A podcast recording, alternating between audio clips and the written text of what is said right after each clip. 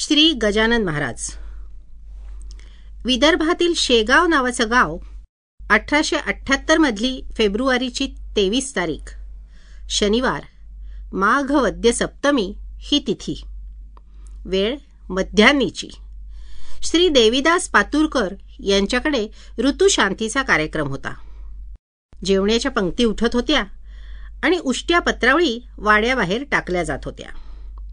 त्याचवेळी श्री बंकटलाल अग्रवाल आणि त्यांचे मित्र दामोदरपंत कुलकर्णी त्या रस्त्यानं जात होते.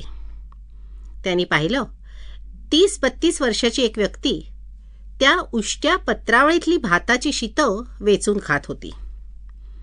अंगात एक मळकट जुरी बंडी पाणी पिण्यासाठी एक भोपळा आणि कुंभाराच्या भट्टीत न भाजलेली एक चिलीम त्यांच्याजवळ दिसत होती. ते दृश्य पाहून ते दोघंजण चकित झाले. आणि आपापसात बोलू लागले. हा माणूस वेडा तर नाही. कारण भूक जर लागली असती तर त्याने जेवायला मागितलं असतं. आणि पातूरकरांनीही त्याला ते दिलंही असतं. आपण थोडा वेळ थांबून बघूया काय करतोय. त्या अनोळखी व्यक्तीचं भात शितं खाणं चालूच होतं. तो स्वतःतच इतका रमला होता की रस्त्यानं कोण जातंय आजूबाजूला काय चाललंय याच्याकडे त्याचं मुळीच लक्ष नव्हतं. शेवटी त्या दोघांना काही राहावे ना ते त्याच्याजवळ गेले आणि म्हणाले आपण या पत्रावळीतली शीतं का खाताय? भूक लागली असेल तर आपल्या जेवणाची व्यवस्था करतो. बंकटलालाचं बोलणं ऐकताच त्या व्यक्तीनं वर पान करून त्यांच्याकडे पाहिलं. तेजस्वी डोळे दोन भुवयात स्थिर असलेली दृष्टी विशाल कपाळ अत्यंत दैदिप्यमान अशी कांती अजानुबाहू मजबूत आणि पिळदार शरीर प्रसन्न मुद्रा. असं ते व्यक्तिमत्व पाहिल्यावर ही कोणी सामान्य व्यक्ती नाही हे त्यांच्या लक्षात आलं. दोघांनीही वाकून नमस्कार केला. आणि बंकटलालनी आज जाऊन त्याच्यासाठी जेवण आणलं. पुढ्यातले सर्व पदार्थ त्यांनी खाल्ले तेव्हा दामोदरपंत म्हणाले आपल्या भोपळ्यात पाणी नसेल तर आणून देतो. हे पहा सर्व विश्वात एकमेव ब्रह्मच भरलेला आहे. तुम्ही आणि आम्ही असं वेगळेपण काही उरलेलंच नाहीये. पण देह वेगवेगळे असल्यामुळे जग व्यवहार करायला हवा. आत्ता माझ्या या देहानं आत्ता अन्न खाल्लंय तेव्हा त्या अन्नाबरोबर त्याला पाणीही द्यायला हवं. तुम्हाला तसं वाटत असेल तर पाणी द्या. हे बोलणं ऐकल्यावर पंत पाणी आणण्यासाठी आत गेले. जवळच पाण्यानं भरलेला हौद होता. त्यातलं पाणी ती व्यक्ती पिऊ लागली. तेवढ्यात पंत पाणी घेऊन बाहेर आले. हौदातलं पाणी पिताना पाहून ते म्हणाले ते पाणी पिऊ नका. ते गुरांसाठी असलेलं पाणी आहे. ते गढूळ आहे. मी आपल्यासाठी स्वच्छ थंडगार वाळ्याचं पाणी आणलं आहे या तुमच्या व्यावहारिक गोष्टी मला सांगू नका. सारं जग ब्रह्मव्याप्त आहे. तिथं गढूळ व निर्मळ पाणी असा भेदाभेद उरतच नाही. चांगलं वाईट सुवासिक दुर्गंधी ही सर्व ब्रह्माचीच तर रूपं आहेत. सर्व ब्रह्म एकच आहे. आणि पाणी पिणारा सुद्धा तोच आहे. अशी ही ईश्वरी लीला फक्त नरजन्मातच कळते. ते जाणायचं सोडून या व्यवहारात तुम्ही गुंतून पडलात. अरे जरा तरी विचार करा की हे जग कशापासून झालंय? हे बोलणं ऐकल्यावर मात्र ही व्यक्ती साक्षात योगी पुरुष आहेत अशी त्या दोघांची पक्की खात्री झाली. त्याच्या पायावर डोकं ठेवावं म्हणून ते खाली वाकले. तेवढ्यात तो योगी पुरुष वाऱ्यासारखा धावत जाऊन नाहीसा झाला. बंकटलाल अतिशय अस्वस्थ झाले. तो योगी पुरुष परत भेटावा अशी त्यांना तळबळ लागली. परत शेगावच्या शिवमंदिरात कीर्तन करण्यासाठी वराडातील सुप्रसिद्ध कीर्तनकार गोविंदबुवा टाकळीकर आले कीर्तन ऐकण्यासाठी बंकटलाल गेले असताना योगीराजांची स्वारी मंदिराच्या मागच्या बाजूला बसलेली त्यांनी पाहिली. बंकटलाल तिकडे धावले. योगीराजांच्या इच्छेप्रमाणे त्यानं झुणका भाकरी पाणी आणि सुपारी दिली. आणि त्यांच्या सांगण्याप्रमाणे गोविंदबुवांचं कीर्तन ऐकायला बसले. गोविंदबुवांनी एकादश स्कंधामधल्या श्लोकाच्या पूर्वार्धाचा अर्थ सांगितला. त्याचा उत्तरार्ध योगीराजांनी बसल्या जागेवरूनच सांगितला. तो ऐकल्यावर गोविंदबुवांनी योगीराजांना मंदिरात येऊन आपलं कीर्तन ऐकण्याची विनंती केली. पण तू जे जे सांगशील तसंच आचरण ठेव. पोटभरा कीर्तनकार होऊ नकोस. तुझं कीर्तन तू पूर्ण कर. मी इथून ऐकतो. असं सांगितलं. गोविंद बुवांच्या अंतर्मनाला योगी राजांच्या दिव्यत्वाची खूण पटली होती. ते श्रोत्यांना म्हणाले तुमच्या शेगावाला जणू चालता बोलता पांडुरंग आला आहे. तुम्ही त्या पांडुरंगाची सेवा करा.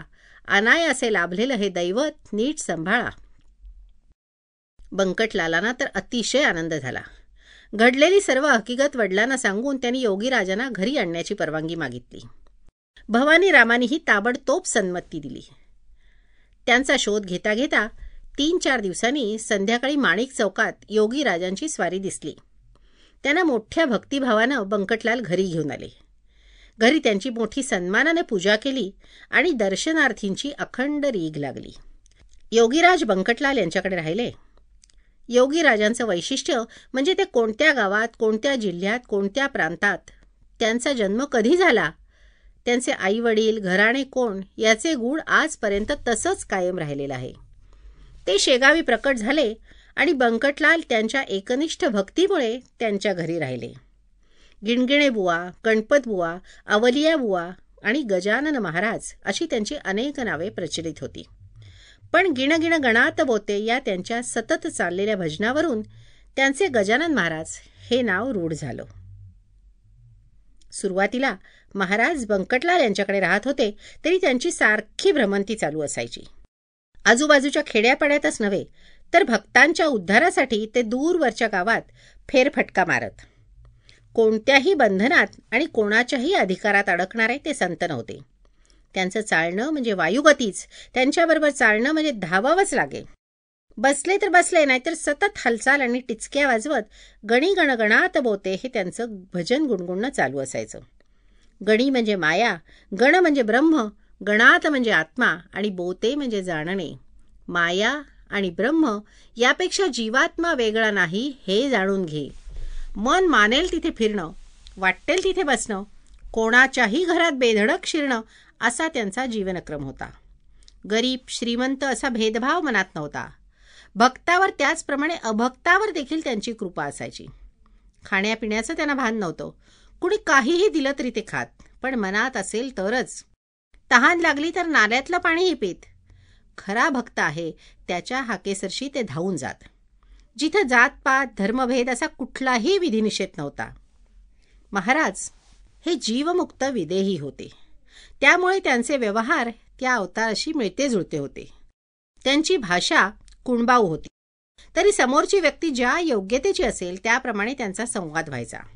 संस्कृत हिंदी पाश्चिमात्य शैलीप्रमाणे इंग्रजी तर कधी सांकेतिक भाषेतही भक्तांना गुप्त संदेश देत. शिर्डीचे साईबाबा अक्कलकोटचे स्वामी समर्थ आणि इतर अनेक संत मंडळींशी त्यांच्या भेटी झाल्या होत्या. दादासाहेब खापर्डे गोपाळराव बुटी लोकमान्य लोकमान्य टिळक बालगंधर्व त्यांच्याशी त्यांचा संबंध आलेला होता. अकोल्याच्या शिवजयंती उत्सवाला लोकमान्य टिळकांना आमंत्रित केलेलं होतं. त्या सभामंडपात महाराज अगोदरच येऊन बसलेले होते. टिळकांच्या आवेशपूर्व उत्साहवर्धक भाषणाने सभेत चैतन्य निर्माण झालं. पण मध्येच अरे अशा बोलण्यानेच दंडात पेड्या पडतात असं महाराज म्हणाले आणि दुसऱ्याच क्षणी गणिगण भजनात एकरूप झाले. लोकमान्यांवर खटला चालू झाला. त्यांची सुटका व्हावी म्हणून महाराजांना विनंती केली गेली. पण महाराज म्हणाले तुम्ही कितीही प्रयत्न केले तरी यश येणार नाही. पण मी ही एक भाकरी देतो ती त्यांना खाऊ घाला. या भाकरीच्या शक्तीनं टिळकांच्या हातून खूप मोठी कामगिरी होईल. टिळकांनी सुद्धा श्रद्धापूर्वक ती भाकरी खाल्ली. मंडालेच्या तुरुंगवासात गीता रहस्य हा अलौकिक ग्रंथ टिळकांनी लिहिला आणि गजानन महाराजांच्या बोलण्याची प्रचिती आली. अशाच रीतीने निरनिराळे अनुभव भक्तांना आले. त्यातूनच संत कवी दासगणू महाराज यांच्या प्रासादिक वाणीतून श्री गजानन विजय या ग्रंथाची निर्मिती झाली. एकवीस अध्याय असलेल्या ग्रंथाचे भाविक सतत पारायण करत असतात. रोज एक अध्याय किंवा दशमी एकादशी द्वादशी या तीन दिवसात त्याचं श्रद्धापूर्वक वाचन केलं जातं. शरण आलेल्या भक्तांवर कृपेची पाखर घालणारे गजानन महाराज गुरुवार भाद्रपद शुद्ध पंचमी शके अठराशे बत्तीस म्हणजे एकोणीसशे दहा या दिवशी समाधिस्थ झाले. पण अजूनही भाविकांना महाराजांचे दर्शन होते असं म्हणतात. त्यांच्या संजीवन समाधीच्या जागी भव्य असं मंदिर उभं आहे. गजानन महाराज असतानाच त्यांच्या प्रत्यक्ष संमतीनं आणि आशीर्वादानं एकोणीसशे आठमध्ये श्री गजानन महाराज संस्थान शेगाव या संस्थेची स्थापना झाली. त्याचा विस्तार होऊन अनेक ठिकाणी अनेक शाखा कार्यरत आहेत. संस्थानातर्फे वैद्यकीय शैक्षणिक आणि आध्यात्मिक कार्य सुरू असून आदिवासी मतिमंद मुलांसाठी कार्यशाळा आश्रमशाळा आहेत. भक्तजनांसाठी अल्पदरात निवासाची आणि भोजनाची व्यवस्था आहे. संस्थांतर्फे आणखीनही नवीन उपक्रम कार्यवाहीत आणण्याची योजना आहे. वर्षभर हजारो भक्त मंडळी शेगावला भेट देऊन समाधीस्थानाचं दर्शन घेत असतात.